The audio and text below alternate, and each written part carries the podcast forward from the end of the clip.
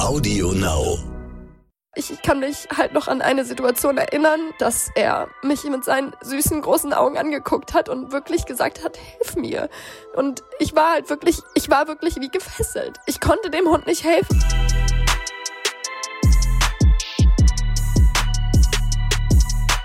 Climate Crime, der Podcast über Verbrechen an Mensch, Tier und Natur.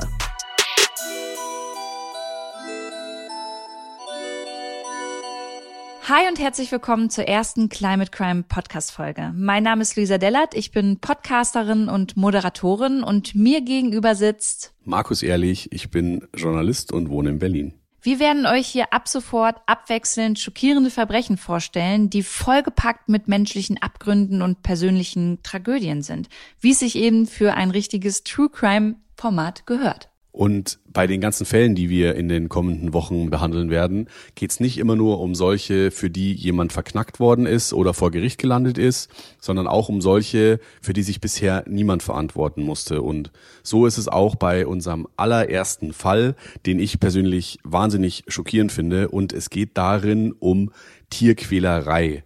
Wir sprechen nämlich heute mit euch zusammen über die Welpenmafia. Und das sind Verbrecherinnen, die mit Tierleid und Menschenverarsche richtig fett Kohle machen. Man kann es nicht anders sagen. Und für diese Folge haben wir uns mit dem Tierschützer Stefan Klippstein verabredet und uns mit ihm auf die Suche gemacht nach solchen misshandelten Hundewelpen und ob wir es geschafft haben, zumindest einen von diesen Hundewelpen zu befreien aus den Fängen der Welpenmafia. Das erfahrt ihr etwas später in dieser Folge. Boah, und ich sag's euch Leute, ich hatte richtig Schiss, als wir da unterwegs waren. Ja, nicht nur du, ich auch, ehrlicherweise. Aber wir fangen jetzt erstmal an mit unserem ersten Crime Case. Und zwar geht's darin um Laura K. Das ist eine junge Frau, die in der Nähe von Hamburg wohnt und es geht um ihren Hundewelpen Chico.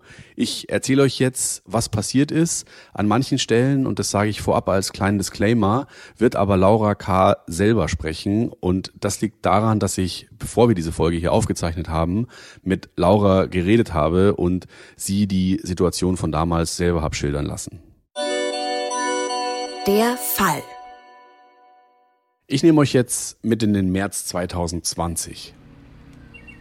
Wir befinden uns in einem kleinen Ort in der Nähe von Hamburg. Dort lebt Laura K. zusammen mit ihren Eltern.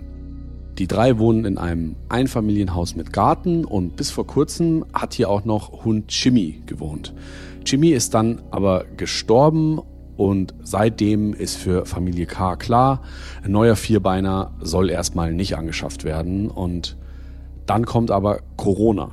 Und während Corona, ihr kennt es vielleicht, man hat mehr Zeit, man ist plötzlich mehr zu Hause und Familie K beschließt dann gemeinsam, sich wieder einen Hund anzuschaffen. Und erste Anlaufstelle ist für Familie K das Internet, genauer gesagt eBay Kleinanzeigen.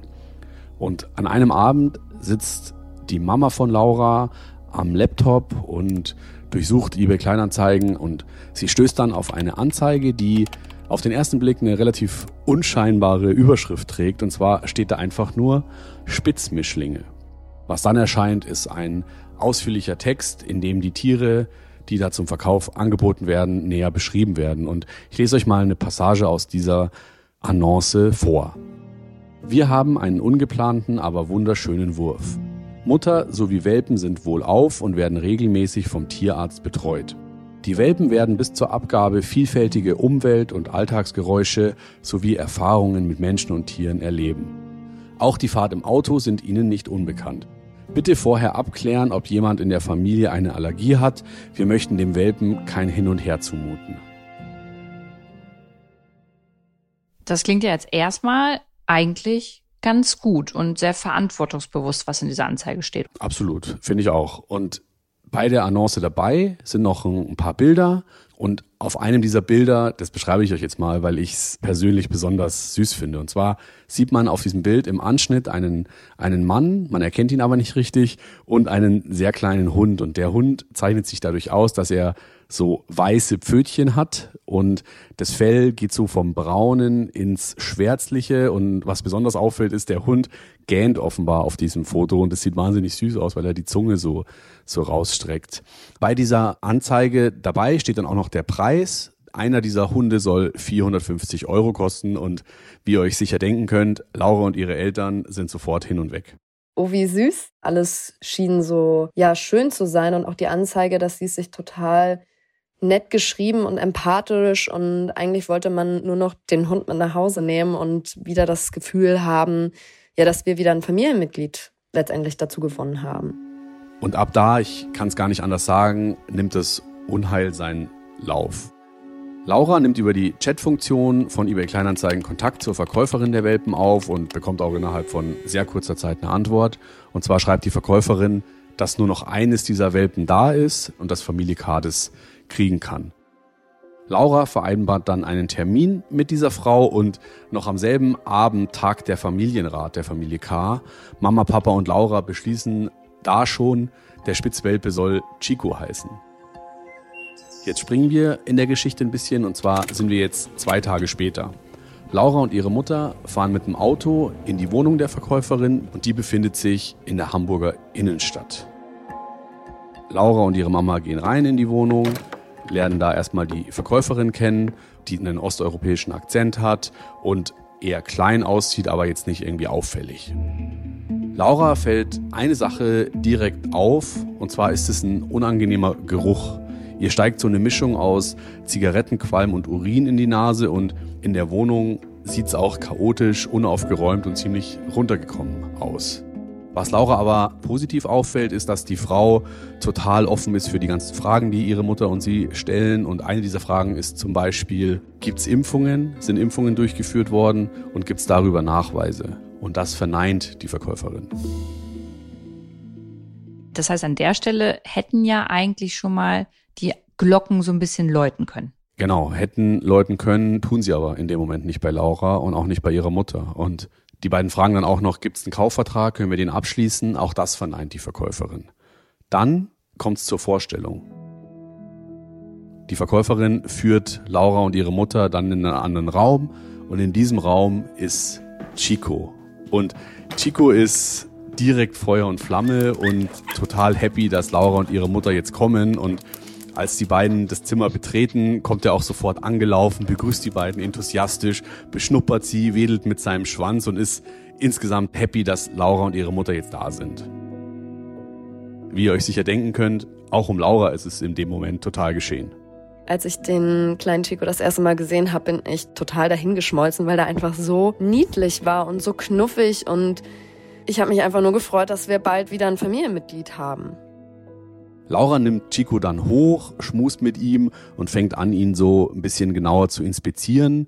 Ihr fällt auf, dass er relativ klein ist, so zwei Hände voll und er wirkt auf Laura auch deutlich jünger als die mehr als zehn Wochen, von denen in der Anzeige die Rede war.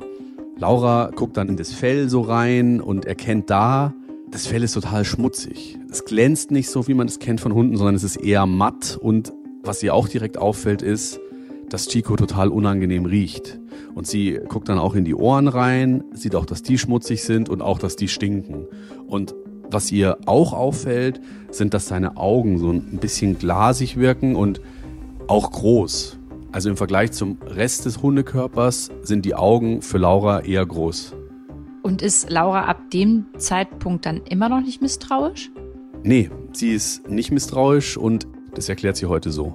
Also die Frage, ob irgendwas nicht stimmen würde, kam nicht so richtig. Also vielleicht war sie irgendwo im Hinterkopf, aber wir haben sie, glaube ich, ziemlich schnell wieder verdrängt, weil wir eben nur gesehen haben, wie, wie süß der Kleine ist. Das klingt total naiv und dumm, wenn ich das jetzt so erzähle. Wir haben völlig ausgeblendet, trotz der Warnzeichen, dass es auch böse Menschen auf der Welt gibt. Nach der Inspektion geht's dann schnell. Die Verkäuferin fragt, wollt ihr den Hund haben?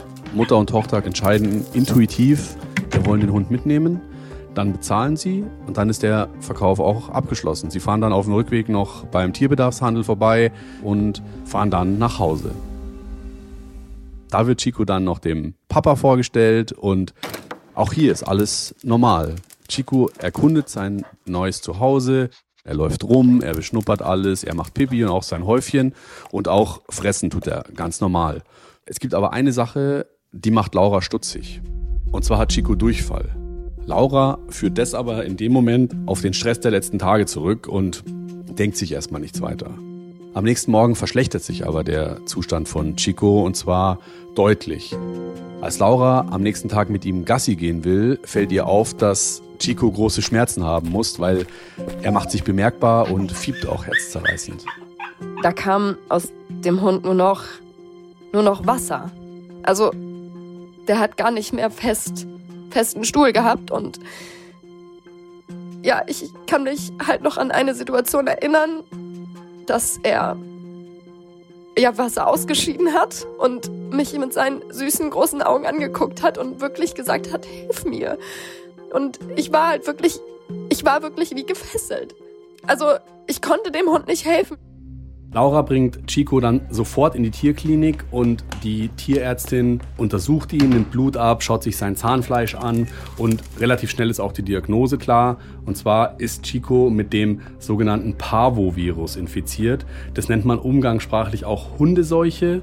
Und das Fiese an dieser Krankheit ist, dass Hunde erst sehr, sehr kurz vor dem Tod Symptome entwickeln. Und so war es auch bei Chico der hat ja gar nicht gelebt und das war, das war besonders fies. Und der liegt vor einem und wir konnten nichts tun, außer ihn festhalten und sagen, dass alles gut wird, als die Tierärztin ihm eben die Spritze gab mit dem Mittel, dass er einschläft. Und er hat halt auch gequietscht. Also er hat schon gemerkt, dass irgendwas nicht stimmt. Und das war wirklich grausam.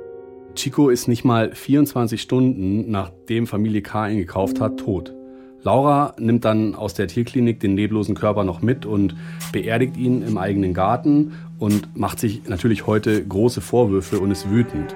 Sie ist einmal wütend auf sich selber, weil sie so naiv war, auf diese Welpenmafia reinzufallen, aber sie ist gleichzeitig auch wahnsinnig sauer auf diese Verkäuferin, die sich einfach am Leid von Chico bereichert hat, die Kohle genommen hat und dieses Tier einfach hat verrecken lassen, auf gut Deutsch gesagt. Und Laura denkt heute immer noch an einen Satz, den Verkäuferin Lotta damals gesagt hat. Und zwar war das der Satz, Chico wird nicht mehr viel größer werden. Und heute weiß Laura, die Verkäuferin hatte recht.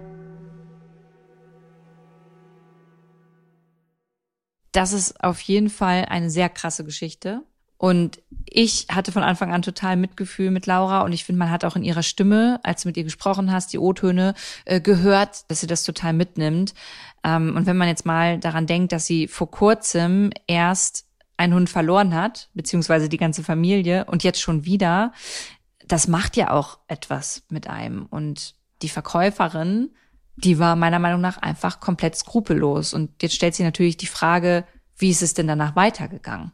Es ist so, dass Familie K zwar Anzeige erstattet hat gegen diese Verkäuferin und dass die Polizei auch ermittelt hat.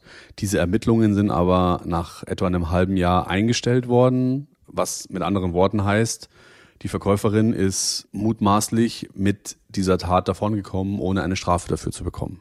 Sprich, wir können jetzt nicht beweisen, dass Laura, ihre Familie und Chico Opfer der Welpenmafia geworden sind, aber vom Muster her ähnelt der Fall schon dem, was uns bei unserer Recherche immer wieder begegnet ist. Die Probleme. Und hier, lieber Markus, steige ich jetzt ein, denn ich habe auch Recherche für diesen Fall betrieben und muss dir leider sagen, dass das Schicksal von Chico absolut kein Einzelfall ist. Illegaler Welpenhandel boomt nämlich. Das heißt, illegale Welpenhändlerinnen machen tagtäglich tausende Euros damit, dass sie kleine Welpen verkaufen, ohne dass sie gechippt sind, ohne dass sie geimpft sind. Und das ist ein System. Das ist ein System, das Tierschützerinnen als Welpenmafia bezeichnen. Und du hast vorhin gesagt, dass Chico im Internet 450 Euro gekostet hat. Ähm, ich habe mal ein bisschen rumgeschaut auf eBay Kleinanzeigen und da liegt so ein Durchschnittspreis momentan für einen Welpen bei rund 1700 Euro. Und ich habe das Ganze noch mal ein bisschen zurückverfolgt. Im November 2019 waren das noch im Durchschnitt 840 Euro. Das heißt, die Preise haben sich mehr als verdoppelt und das lässt sich schon darauf zurückführen, dass wir halt Corona haben und das, was wir jetzt auch mehrmals schon angesprochen haben, der Fall ist, dass nämlich Familien, Menschen sich allein gefühlt haben und sich dachten, hey, ich hole mir einen Vierbeiner. Und das ist natürlich etwas, was dieser Welpenmafia zugutekommt, weil die letztendlich den Preis diktieren. Und man muss ganz klar sagen, die Leidtragenden in diesem Tierhandel-Business, das sind die Hunde. Sowohl die Elterntiere als auch die Welpen. Und ich mache mal kurz mit dir einen gedanklichen Ausflug Richtung Osteuropa. Da gibt es nämlich sogenannte Welpenfabriken, in denen erwachsene Hunde in dreckigen Käfigen gehalten werden und dazu benutzt werden, Welpen am Fließband zu produzieren. Ekelhaft, oder? Ich habe da mal auf der Homepage der Tierschutzorganisation Vier Pfoten nachgelesen, was dazu steht. Und da heißt es, ich zitiere, Hündinnen werden bei jeder Läufigkeit gedeckt. Für die kriminellen Hundehändler sind sie reine Gebärmaschinen. Sobald sie keine Welpen mehr produzieren können, sind die Hündinnen nutzlos und werden getötet. Wir haben uns dazu auch mit Birgit Thiesmann von Vier Pfoten ausgetauscht. Sie hat nämlich schon viele solcher Welpenfabriken von innen gesehen. Und in unserem Gespräch hat sie von ihrem ersten Mal erzählt. Also das war schon ein wirklich schockierendes, einschneidendes Erlebnis, was ich nie vergessen werde. Man wird von Hundegebell und Gestank empfangen. Wir haben die Augen getränt, der Hals hat gebrannt. Ich habe das Gefühl gehabt, ich, ich kann nicht mehr atmen. Was ich dann sehe, das ist einfach so schockierend. In Buchten, in Verschlägen liegen Hundemütter, zittern, teilweise lethargisch, verletzt, krank. Man sieht kein frisches Wasser, kein frisches Futter. Dazwischen liegen die Welpen, oft mehr tot als lebendig. Also es ist so furchtbar.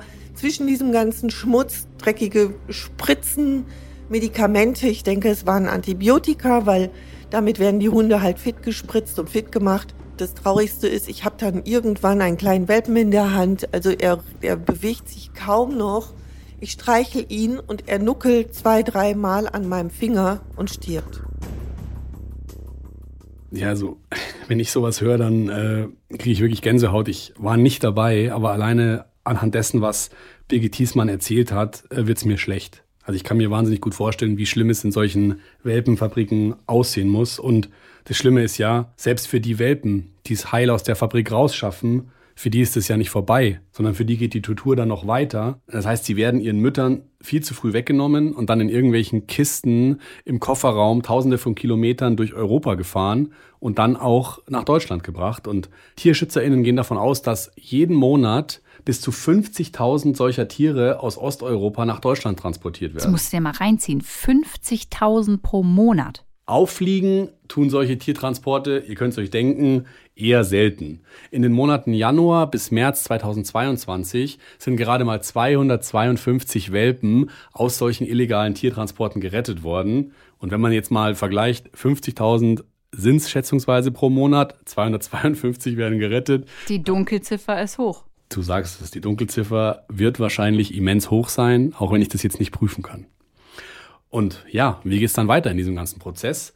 Diese Hundewelpen werden dann in Länder wie Deutschland importiert und dann auf eBay Kleinanzeigen, auf Autobahnraststätten, Supermarktparkplätzen, irgendwelchen Scheinwohnungen oder auf irgendwelchen Hinterhöfen verhökert, wie irgendeine Ware.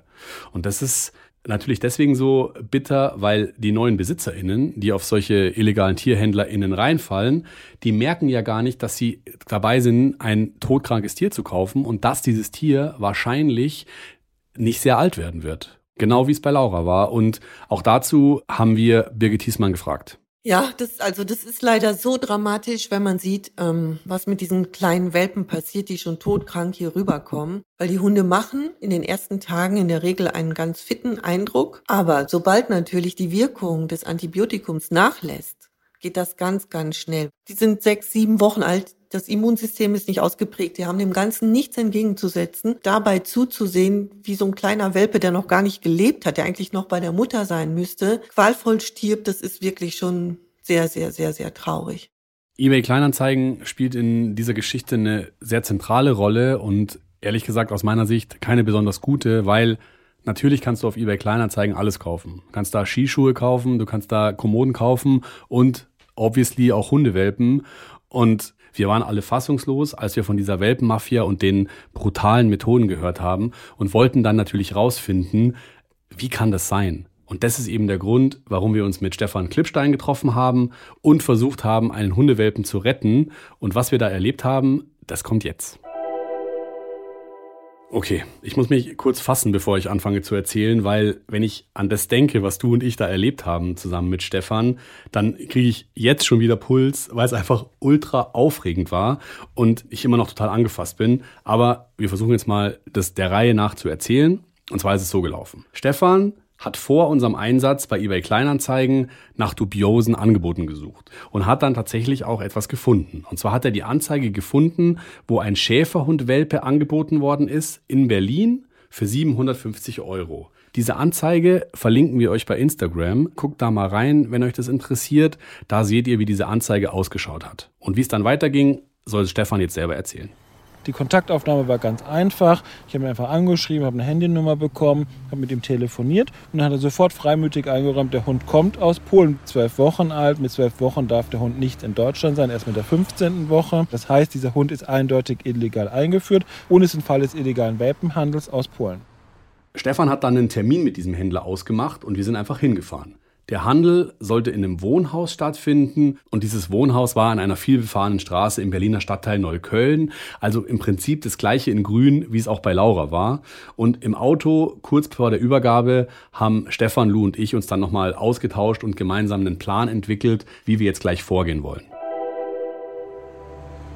Und Markus und ich, wir werden ja gleich das Pärchen spielen, äh, die unbedingt einen Hund haben wollen und ich werde gleich ganz verliebt sein. In Wahrheit bin ich, und ich glaube du auch, Markus, aber super aufgeregt. Wie ist es denn für dich, wenn du in so eine Termine noch reingehst? Also äh, was sind da deine Emotionen? Natürlich ist es so, dass ich immer noch angespannt bin. Ich weiß nicht, was mich erwartet. Ich muss hochkonzentriert sein. Man darf keine Fehler machen, sonst fliegt man auf. Und ich möchte natürlich die Tiere retten. Aber muss auch sehr, sehr vorsichtig sein, weil die Händler eben gewaltsam sind. Ich bin angegriffen worden, angespuckt, ich habe Morddrohungen erhalten. Mir hat man Rippen gebrochen durch Welpenhändler, Zähne auszuschlagen. Okay, und als Stefan uns dann fünf Minuten vorm Treffen mit einem vermeintlichen Hundewelpen-Mafioso erzählt hat, was ihm schon alles passiert ist, da war es bei mir ehrlich gesagt fast vorbei. Ich hätte mir fast in die Hosen gemacht, weil ich einfach wahnsinnig Schiss hatte und weil ich mir halt die ganze Zeit ausgemalt habe, wir treffen jetzt da potenziell gleich auf einen möglicherweise Kriminellen und was weiß ich, was da passieren kann. Also es können ja tausend Sachen passieren, oder? Wie ging's dir, Lou? Ja, voll. Ich hatte einerseits auch total Angst und andererseits aber auch Respekt davor, gleich in diese Rolle, ähm, diese Legende, die Geschichte, die wir uns ausgedacht haben, äh, perfekt spielen zu müssen, damit wir eben nicht auffliegen. Also Plan war ja, dass du und ich die Interessenten sind. Wir sind das Pärchen. Ich bin ähm, deine Freundin, die unbedingt einen Hund haben will und dir schöne Augen macht und sagt, Mensch, lass uns unbedingt einen Hund holen. Und Stefan war unser Kumpel, unser Fahrer, weil wir kein Auto hatten, der uns eben begleitet hat. So, so weit, so gut. Und Stefans Plan war jetzt dabei, dass er mit in die Wohnung reinkommt. Er ist halt unser Fahrer, sagt auch einmal Hallo, will den Hund halt auch mal sehen und mhm, knuddeln mhm. ähm, und wollte das eben machen, damit er sich den Hund anschauen kann und gucken kann, wie sein Gesundheitszustand ist weil wir davon natürlich überhaupt keine Ahnung hatten Voll. oder auch haben. Ja. Und er wollte dann auch dem Händler noch eben ein paar Fragen stellen, um anhand der Antworten herauszufinden, ist das jetzt hier illegal, was passiert oder nicht. Mhm. Und sein Plan war dann, nach diesen Antworten eben die Wohnung wieder unter einem bestimmten Vorwand zu verlassen, um dann dementsprechend die Polizei zu rufen und mit ihr zurückzukommen. Wir sind dann zu der Hausnummer, die uns der Händler genannt hat, und der stand dann auch schon da und hat auf uns gewartet. Und Markus hat das Ganze mit seinem Handy heimlich aufgenommen. Wir spielen euch daraus jetzt mal so ein paar Sequenzen vor und ich bitte jetzt schon mal um Entschuldigung für die schlechte Soundqualität, aber wir waren ja dementsprechend auch undercover unterwegs. Genau, und wir haben auch die Stimmen der Menschen, die jetzt dann gleich sprechen werden, verfremdet und einmal vielleicht noch ganz kurz, wie wir das gemacht haben. Und zwar, ich hatte mein Handy im Flugmodus und habe die Sprachmemo-App einfach laufen lassen die ganze Zeit und hatte das Handy so in der Brusttasche meines Hemdes und so rumgedreht, dass das Mikro nach oben guckt und habe dann einfach gehofft, dass es so gut wie möglich klingt und dass man so viel wie möglich hört. Aber man hat es natürlich ein bisschen gesehen. Also das, äh, ich hatte meine Jacke so drüber und das Handy schaute so raus und ich hatte halt die ganze Zeit mega Schiss, dass der Typ irgendwann sagt so, Alter, hast du da ein Handy? Nimmst du mich auf? Und dann standen wir eben vor dieser Tür und sahen dann diesen Mann, der auf uns gewartet hat. Ich kann ihn vielleicht mal ein bisschen beschreiben. Er sah bullig aus, würde ich sagen, hatte breite Schultern, mhm. eine Jogginghose an ähm, und hatte einen polnischen Akzent. Er hatte aber den Hund nicht dabei, war aber zu uns super freundlich ähm, und hat uns gebeten, mit in die Wohnung zu kommen, in der auch eine Frau war. Den haben Sie aus Polen mitgebracht, ja? Hallo. Meine Brüder kaufen diese Hunderfünf, weißt Ja. Okay. Der ist schon geimpft und sowas? Hat er so Impfung und. Äh? Ja, ja, alles. okay. Und ist es ein Er oder eine Sie? Das ist. Ja, wir kamen dann da in diese Wohnung rein und mir ist sofort aufgefallen, dass die nicht aussah, als würde da jemand wohnen. Also es war sehr spartanisch eingerichtet. Es gab einen großen Raum mit so einer Wohnküche und da war ein riesiges Sofa. Und ich habe die ganze Zeit so gedacht, ja, ob das jetzt schon so eine Verkaufswohnung ist, in der keiner wohnt, keine Ahnung. Ich habe einfach diese Gedanken gehabt, weil ich halt aus der Recherche vorher das alles gehört hatte. Und da war dann auch der Hund. Es war ein Schäferhund, Welpe, sehr klein, sehr jung, sah auf mich sehr dünn aus, aber so richtig konnte ich ihn nicht sehen, weil dieser Hund total verschreckt war und einfach sich die ganze Zeit unter dem Sofa versteckt hat. Und Stefan hat dann angefangen, mit dem Typen zu reden und ihn zu fragen, wo der Hund her ist. Und hat er relativ schnell zugegeben, jo, der ist aus Polen und ich mache das öfter. Und damit war für mich eigentlich klar, okay, das ist hier illegal, das ist eine schnelle Nummer, wir sind hier gleich wieder raus. Das dachte ich auch in dem Moment. ja, war halt aber dann nicht so. War überhaupt nicht der Fall. Die beiden haben dann auch weiter miteinander gesprochen.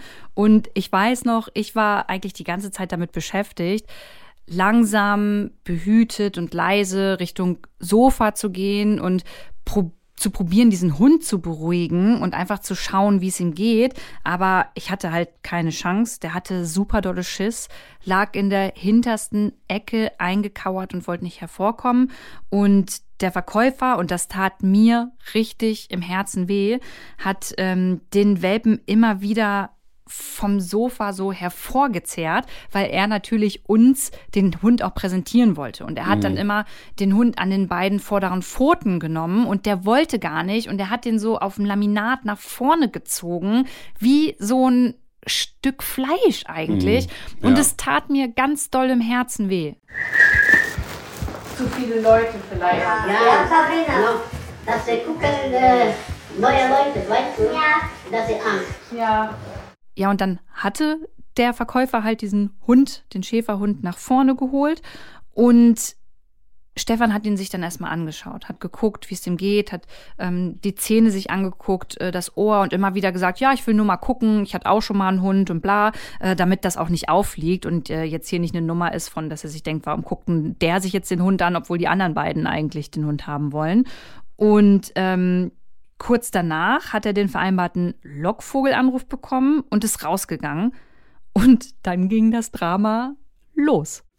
Ja, also wir waren halt dann alleine mit diesem Typen und mit der Frau in dieser Wohnung mit dem Hund. Und unsere Aufgabe war jetzt ja klar. Wir mussten jetzt dafür sorgen, dass die keine Lunte riechen und dass wir denen einfach vorgaukeln, dass wir echt Interesse haben. Und unsere Rollen waren dann einfach relativ klar. Wir lenken die beiden ab und fragen und fragen, fragen. Und man hat dann relativ schnell gemerkt, mir ist total schnell aufgefallen, die versuchen hier gerade unsere Zweifel zu zerstreuen und uns einzureden, dass mit dem Hund alles normal ist. Bei dieser, äh, das Laufen, das hier, ja? Ja. Nur Laufen. Bei dieser, Laufen, Laufen, gucken, gucken. Jetzt müssen wir sie halt darauf kriegen. Ja, weil Nein, das ist normal. Ja, ja, ja. Spielen bei, bei Platz, ja? Das hier habe ich äh, Spielplatz, große Spielplatz. Ah, und da ist sie immer mitgegangen schon. Ja, das, das machen open. Laufen, laufen. laufen. Okay. Ja, weil sie, wir müssen. ist normal laufen. Every gucken, gucken, gucken, everything. Äh, neue Leute. Neue Leute gucken. Da habe ich ein bisschen Stress, ja? Ja, aber ich meine, Sie haben uns jetzt die ganzen Papiere gezeigt, aber wir würden ihn trotzdem schon mal gerne nochmal angucken, bevor wir ihn kaufen, weil es ja auch viel Geld. Also ich würde ihn schon gerne mal sehen.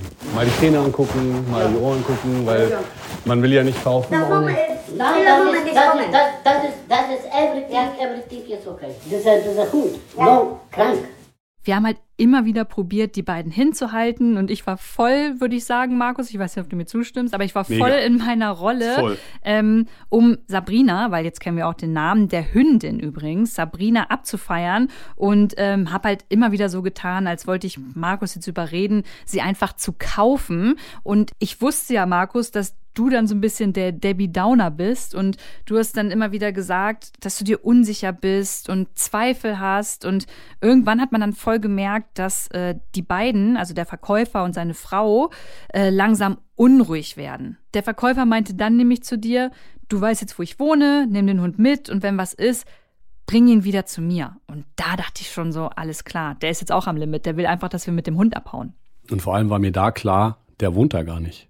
Da war mir klar, das ist eine Lockvogelwohnung. Die machen hier nur ihre Verkäufe. Aber ich fand auf jeden Fall, du hast deine Rolle so mega gut gespielt. Du hast die so, du hast die so eingelullt und hast so viel gefragt. So, hat der Hund Geschwister? Kann sie schon Treppen laufen? Wie oft geht ihr raus mit ihr? Wird sie ihnen fehlen, weil sie so süß ist? Und mag sie Kinder? Gibt's eine Leine? Also du hast so richtig performt, also klasse Schauspielleistung. Danke. Und man hat halt voll gemerkt, die haben einfach alles gesagt, was wir hören wollten. So als wäre Sabrina der gesundeste, menschenfreundlichste Hund auf der ganzen Welt. Und was halt auch so skurril war, der hat so mit uns rumgekumpelt. Also er hat mich immer Brother genannt und so, hat halt immer so, ja, es war so, es war so ganz unangenehm. Und ich dachte halt die ganze Zeit so, fuck, ey, Stefan, komm bitte jetzt zurück, ich will hier nicht mehr sein. Wenn wir jetzt sagen, wir wollen nochmal überlegen, dann können Sie natürlich nicht garantieren, dass er dann noch da ist, richtig? Vielleicht heute rufen Leute, ich komme, na, kaufen diese Hund, ich verkaufen. Ja. Weißt du? Nur rufen bei mir Leute, das kommen, nur, rufen, sprechen mit, ja, ich komme oder nein, ja. Du möchtest noch eine Nacht drüber schlafen. Ja, ich finde es halt komisch, dass er so, dass er so schüchtern, so zurückhaltend ist. I gucken bei dir, bei deiner Frau, und bei dieser Hund. Listen, bei Internet steht das äh, Hund 750. Das ist alles Papier bei dieser Hund. Normalerweise bei Internet kostet dieser Hund 1200, 1300, ja. I give you 750, ja. Du kaufst diesen Hund, ich gucke bei dir, bei deiner Frau, gut Leute, weißt du, 100 Euro machen nur Also 650. 650, genau. Ich gucke, du, äh, deine Frau, das Leid, dieser Hund, weißt du. Ich denke, dieser Hund ist äh, bei home, bei you house. Ja, dieser Hund gut.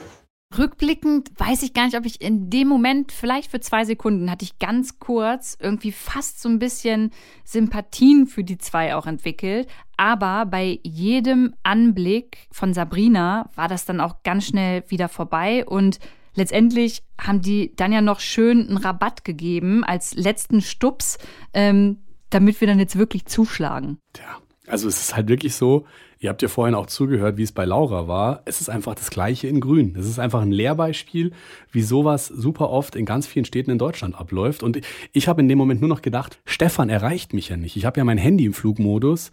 Ähm, was machen wir denn, wenn die Polizei jetzt nicht kommt? Und war irgendwie, ich war mega nervös einfach und durfte mir das natürlich gleichzeitig auch nicht anmerken lassen.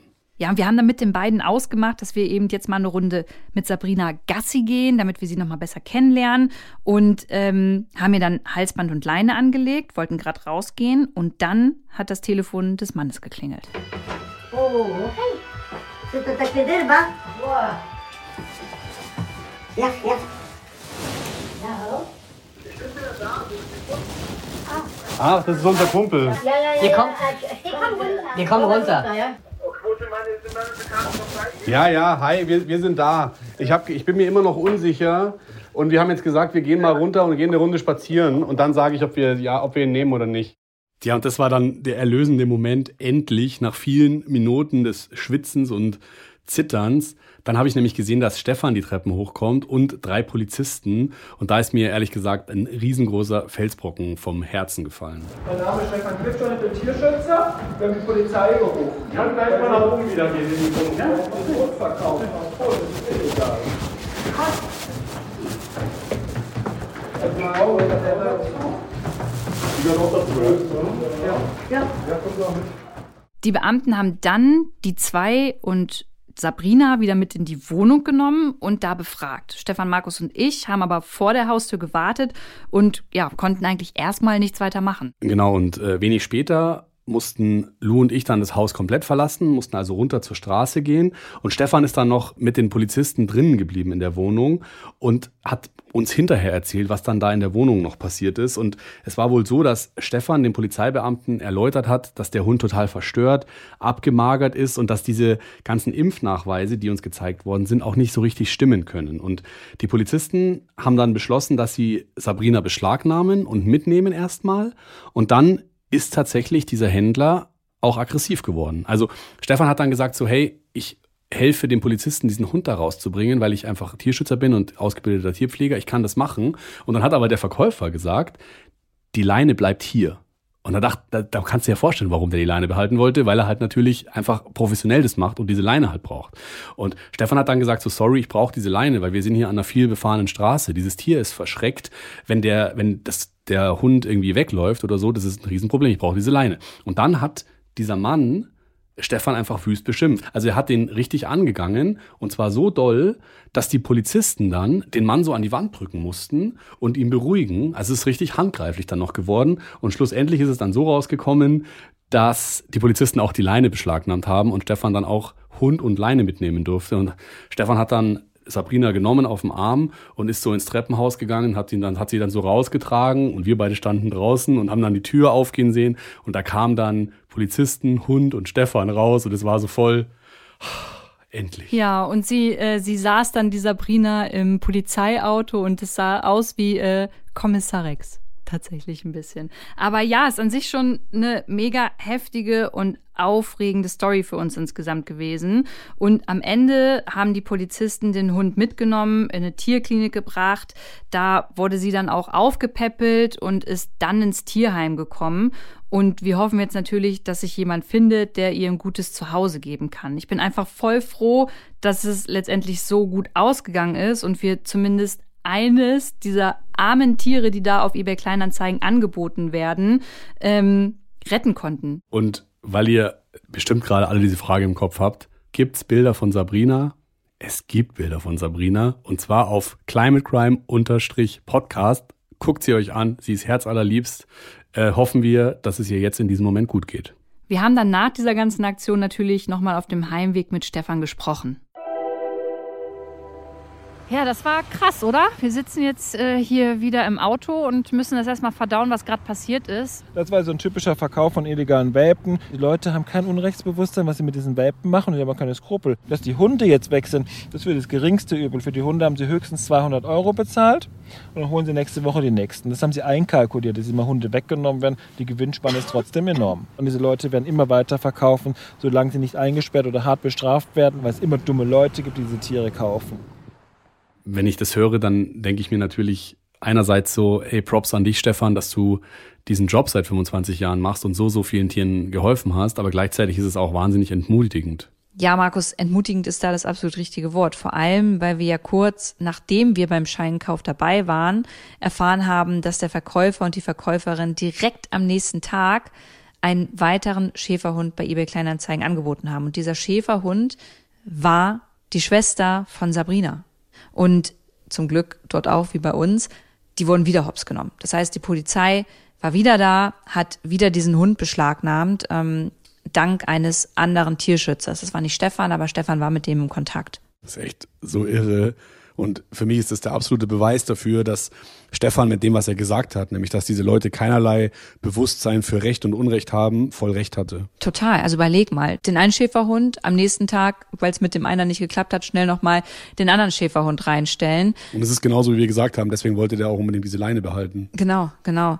Und wie es jetzt mit Sabrina und ihrer Schwester weitergeht, ist noch nicht ganz klar. Und wir dürfen auch hier aus rechtlichen Gründen in der Folge noch nichts dazu sagen. Aber wir werden euch definitiv auf unserem Instagram-Kanal Climate Crime crime-podcast auf dem Laufenden halten. An dieser Stelle wirklich nochmal, Stefan Klippstein ist schon seit Jahren Tierschützer und der hat das mit ganz viel Leidenschaft gemacht. Der war total bei der Sache und ist es auch jeden Tag wieder. Und man muss es einfach im Hinterkopf haben. Hätten wir so Menschen nicht, dann würde über diese Themen meist gar nicht so gesprochen werden. Und deswegen ist seine Arbeit natürlich ganz, ganz wichtig und wertvoll, damit wir überhaupt hier in dieser Folge über dieses Thema sprechen können.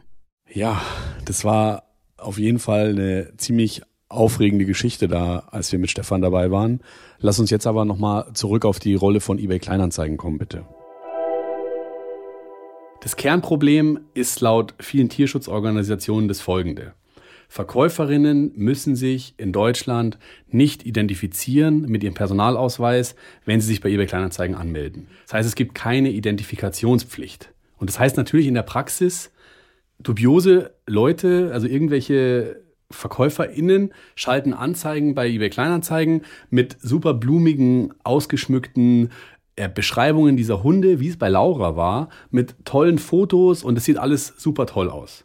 Und dann, wenn der Hund verkauft ist, verschwinden die Anzeigen aus dem Internet, die Händlerinnen von der Bildfläche und man erreicht die einfach nicht mehr.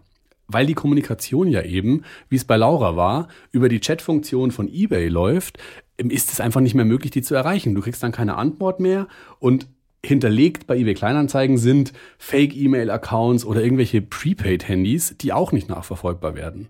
Das heißt, du kriegst die Leute nicht mehr. Und das ist natürlich ein Riesenproblem. Und da sagen TierschützerInnen, eBay Kleinanzeigen ist da in der Pflicht, die müssen diese Identifizierungspflicht einführen bei sich auf der Plattform, weil man nur sowas machen kann. Und wir haben dazu den Pressesprecher von eBay Kleinanzeigen, Pierre Dubois, befragt, warum denn eBay Kleinanzeigen sich so gegen diese Identifizierungspflicht wehrt. Und das ist seine Antwort. In der Theorie klingt es gut. Wenn Plattformnutzer verifizieren würden, wäre das Problem gelöst.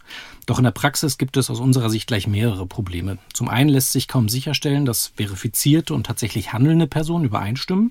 Stichwort Identitätsdiebstahl oder Missbrauch weil Menschen schon heute bewusst oder unbewusst ihre Identität für betrügerische Aktivitäten hergeben.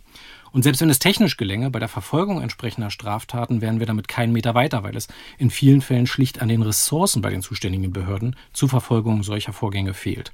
Die Verifizierung gaukelt damit schlicht eine Sicherheit vor, die sie nicht bietet, und deshalb lehnen wir sie ab.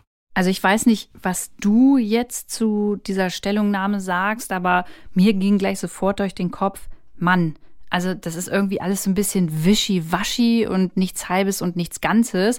Und das Allerbeste wäre einfach, wenn da so eine Sachen gesagt werden wie keine Ressourcen, ähm, dass eBay Kleinanzeigen einfach den Handel mit Lebewesen von der Plattform runternimmt. Für mich sind es vorgeschobene Argumente, ehrlich gesagt. Also Pierre Dubois, der Pressesprecher von eBay Kleinanzeigen, redet in diesem Statement über die anderen er sagt, na ja, Identitätsdiebstahl oder Missbrauch kann es geben. Die Behörden kommen nicht hinterher, das überhaupt zu verfolgen. Also er redet über die anderen und nicht über sich selber und seinen eigenen Laden. Und ich finde, dieses, diese Hundemafia ist so ein fieses Problem, da müssen wir alle als Gesellschaft dran arbeiten und da müssen wir als Privatleute sagen, kaufe online keine Hunde. Ähm, die Behörden müssen ihr Übrigstes tun, indem sie irgendwie die Verfolgung besser machen, aber auch Plattformen wie eBay Kleinanzeigen müssen da tätig werden. Und ich will gar nicht sagen, dass die gar nichts machen. Also eBay Kleinanzeigen macht Sachen und Pierre Dubois hat mir am Telefon auch gesagt, dass die Anzeigen für Hundewelpen bei eBay Kleinanzeigen viel weniger geworden sind. Und zwar nicht, weil das Angebot nachgelassen hätte, sondern tatsächlich, weil eBay einfach viel löscht und weil die dahinter sind. Und das ist auch cool. Aber ich finde, diese Identitätspflicht ist das Mittel der Wahl und das muss kommen. Okay, aber ich habe noch einen viel besseren Vorschlag, nämlich den, dass man überhaupt gar keine Lebewesen auf dieser Plattform kaufen und verkaufen darf. Denn auf eBay Kleinanzeigen werden normalerweise Dinge verkauft, wie eine Kommode oder von mir aus auch eine alte Socke. Aber Tiere sind eben keine Sache, es sind Lebewesen. Und ich finde schon, dass man anhand dessen, ähm, wenn eBay das weiß, eBay Kleinanzeigen und da nichts dran ändert, schon die Frage stellen darf, und die stelle ich, ähm, steht da der wirtschaftliche Aspekt über dem moralischen, die eigenen Werte. Und ich glaube, dass man auch lieber nochmal 20.000 Kommoden mehr verkaufen kann und dafür lieber sicher geht, dass auf dieser Plattform keine Lebewesen verkauft werden. Also ich sehe es so. eBay hat natürlich ein Interesse daran, dass möglichst viele Anzeigen da geschaltet werden und dass möglichst viele Sachen verkauft werden. Ob das jetzt ein Hund ist, eine Kommode oder ein Ein Hund ist keine. Sache. Für mich ist ein Hund keine Sache. Für mich auch nicht. Aber wäre ich jetzt eBay, würde ich argumentieren und würde sagen, na ja, wir stellen die Plattform zur Verfügung und was die Leute da verkaufen, ist deren Sache und was verkauft werden darf und was nicht, muss der Gesetzgeber regeln und nicht wir. Und deswegen weil du jetzt sagst, Tiere sollten einfach nicht online verkauft werden dürfen, was machst du denn dann mit den ganzen seriösen ZüchterInnen, für die eBay Kleinanzeigen ein total guter Weg ist, ein total breites Publikum zu erreichen? Also die würden dann natürlich einfach rausgeschnitten werden und hätten es dann schwerer, ihre Tiere an den Mann oder an die Frau zu bringen. Also ich finde, an die muss man auch denken, aber ich mache den Vorschlag, wir reden ja später in der Folge eh nochmal über eine Möglichkeit, wie man es vielleicht lösen könnte. Ich würde jetzt gerne einmal bei dieser Identifizierungspflicht bleiben, Lou, weil es kann nämlich sein, dass weder du und ich noch äh, eBay Kleinanzeigen da in Zukunft irgendwas noch zu schnabeln haben. Es kommt nämlich Bewegung in die ganze Sache und zwar politisch. Die Politik. Bevor wir darauf zu sprechen kommen, will ich nochmal erklären, was es eigentlich bedeutet, legal mit Welpen zu handeln. Das gibt's nämlich tatsächlich Ja, auch. Wir kommen vielleicht ein bisschen zu kurz hier gerade in der Folge, aber ja, es gibt auch Menschen, die legal mit Tieren handeln. Genau. Welpenhandel ist in Deutschland nämlich nicht per se verboten. Wer sich an bestimmte Regeln hält und halten will, darf Tiere verkaufen. Also auch als Privatperson und auch auf eBay Kleinanzeigen. Aber, wie das halt immer ist, es gibt da Vorgaben. Und das sind unter anderem die Tollwutimpfung darf erst im Alter von zwölf Wochen bei einem Hundewelpen gegeben werden. Ab dann ist aber auch ein Transport erlaubt, auch über Landesgrenzen hinweg, also legal. Also selbst wenn dann ein Hund aus Polen kommt, ein Hundewelpen, wenn sowas eingehalten wird, dann ist das legal. Heißt im Klartext, jedes Tier aus dem Ausland, das augenscheinlich jünger ist als 15 Wochen, ist mit großer Wahrscheinlichkeit illegal nach Deutschland gekommen. Ja, nicht nur mit großer Wahrscheinlichkeit, Sondern es ist sicher. so. Natürlich, mit Sicherheit, genau. Wer Welpen aus dem Ausland importieren will, braucht übrigens auch einen EU-Heimtierausweis und ein amtliches Gesundheitszeugnis. Und wir hatten vorhin schon über den Mikrochip einmal gesprochen. Ähm, mit dem müssen Welpen auch gekennzeichnet sein. Ganz kurze Frage dazu. EU-Heimtierausweis ist wahrscheinlich einfach sowas, was wir im Volksmund Impfausweis nennen würden für einen Hund. Genau, genau, richtig. Gut, verstehe ich. Ja, ist jetzt eigentlich nicht so schwer. Genau, ist jetzt erstmal nicht so schwer. Was jetzt aber den Verkauf auf eBay Kleinanzeigen und Co angeht, nutzen halt diese dubiosen Händlerinnen ein Schlupfloch hier in Deutschland. Und zwar müssen bislang nur gewerbliche Händlerinnen auf Online-Plattformen Informationen zu ihrem Unternehmen abgeben. Das heißt, kriminelle TierhändlerInnen umgehen diese Regel, indem sie sich, wie in dem Fall von Laura K., einfach als Privatperson ausgeben. So, Markus, und jetzt kommen wir aber zu deinem politischen Lichtblick. Hey, endlich mal gute Nachrichten. Endlich mal gute Nachrichten. Im Koalitionsvertrag der aktuellen Regierung, also aus SPD, FDP und Grüne, steht nämlich die verpflichtende Identitätsprüfung für TierverkäuferInnen auf Online-Plattform drin. Ja, und darüber freuen sich natürlich TierschützerInnen immens. Auch darüber haben wir mit Birgit Thiesmann von Vier Pfoten gesprochen. Und die sieht echt richtig gute Chancen, dass wir, was diese Welpenmafia angeht, auf einem guten Weg sind. Während in den letzten vier Jahren unter unseren Landwirtschaftsministern und Ministerinnen nicht wirklich was passiert ist, sehen wir jetzt mit der neuen Regierung gute Chancen, dass unsere Forderungen umgesetzt werden. Und dann sind wir schon mal einen riesigen Schritt weiter. Und jetzt kommen wir zu dem Punkt, Lou, den du vorhin angesprochen hast, nämlich das komplette Verbot von Handel von Tieren durch Privatpersonen im Internet. Das gibt's nämlich bei unseren NachbarInnen in Österreich. Und zwar nicht erst seit gestern, sondern schon seit 2017. Das heißt, in Österreich dürfen keine Tiere mehr zum Kauf angeboten werden von Privatpersonen. Und zwar egal wo, auch nicht im Internet.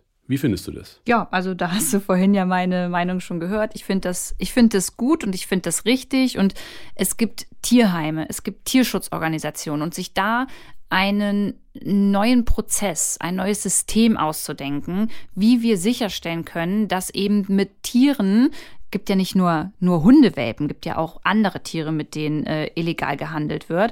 Wie wir die besser schützen, wenn das der richtige Weg ist, dann stimme ich da total mit Österreich überein. Ja, die Frage ist halt generell, sollen Privatpersonen mit Tieren handeln dürfen?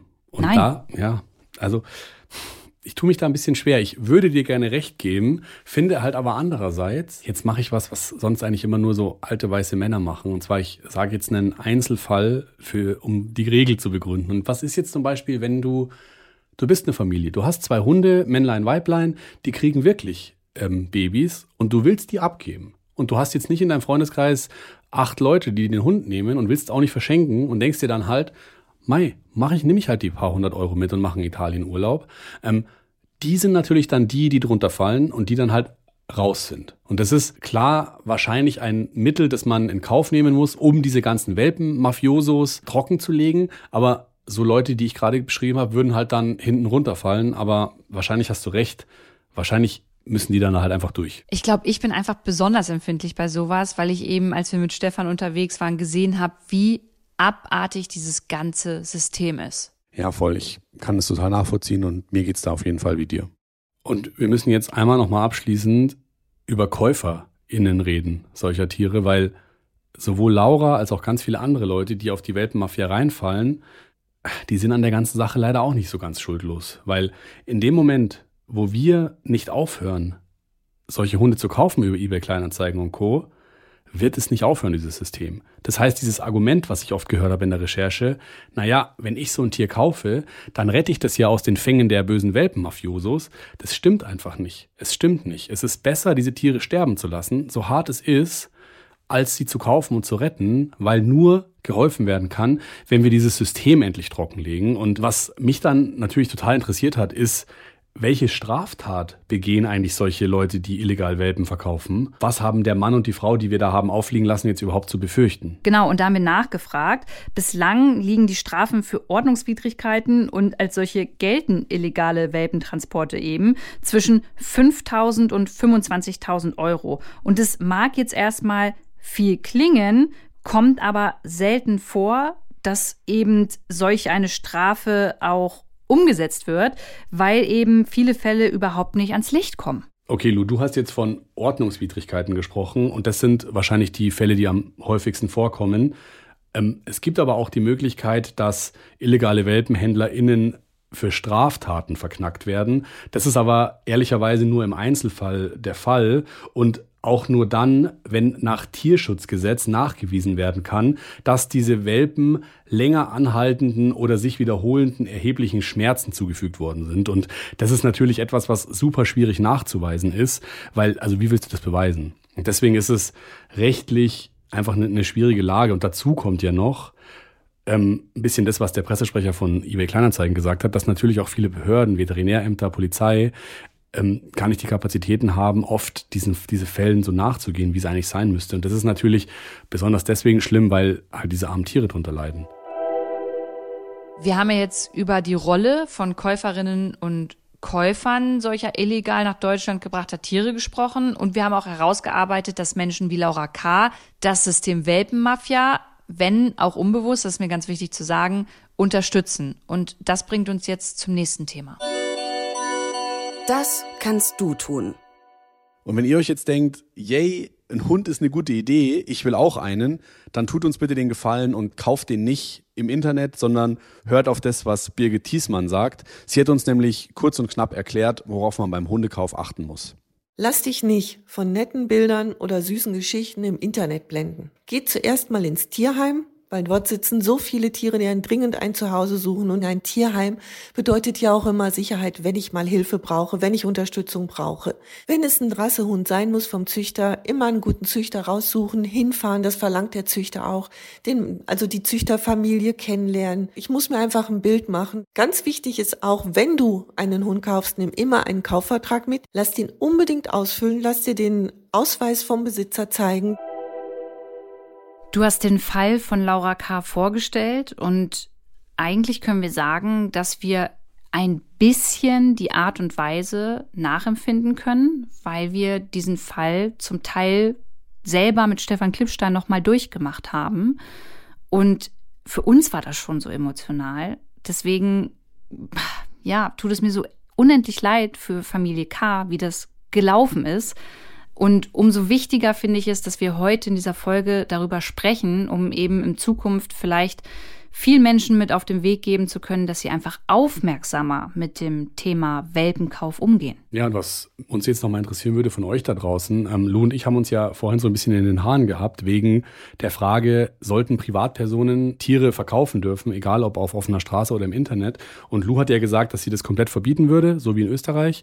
Und ich habe dagegen ein bisschen Verständnis geäußert für Menschen, die das legal machen wollen, weil man die natürlich dann bestraft, wenn man so ein Verbot einführt. Und ich würde jetzt gerne wissen von euch, wie seht ihr das? Tierverkäufe von Privatleuten verbieten, ja oder nein?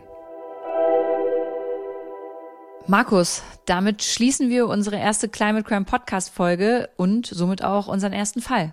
Stimmt, aber es gibt noch eine kleine Sache, die wir den Leuten da draußen mitgeben wollen. Richtig. Das hier ist nämlich ein neuer Podcast und ihr würdet uns mega damit helfen, wenn ihr diese Folge bewertet, wenn ihr den Podcast abonniert und auch mit Freunden und der Familie darüber sprecht. Und wir haben auch einen Instagram-Account und zwar heißt der Climate Crime Podcast und da würden wir uns total freuen, wenn wir mit euch ins Gespräch kommen können und wir uns da in den nächsten Wochen gemeinsam über all die Themen, die wir noch behandeln werden, austauschen können. Und die nächste Folge dreht sich um ein Climate Crime, das schon eine Weile zurückliegt, aber trotzdem nicht weniger brisant ist als das, über das wir heute gesprochen haben. Und zwar wird es da um Agent Orange gehen. Ich bin auf jeden Fall schon gespannt. Danke fürs Zuhören und bis zum nächsten Mal. Vielen Dank. Climate Crime ist eine Produktion im Auftrag der Audio Alliance. Konzept Bright and Boulder Media. Hosts Luisa Dellert und Markus Ehrlich. Redaktion und Realisation Paula Lou Riebschläger und Markus Ehrlich. Schnitt Konrad Wiebe. Audioproduktion und Sounddesign Lia Wittfeld. Redaktionsleitung Silvana Katzer und Ivy Hase.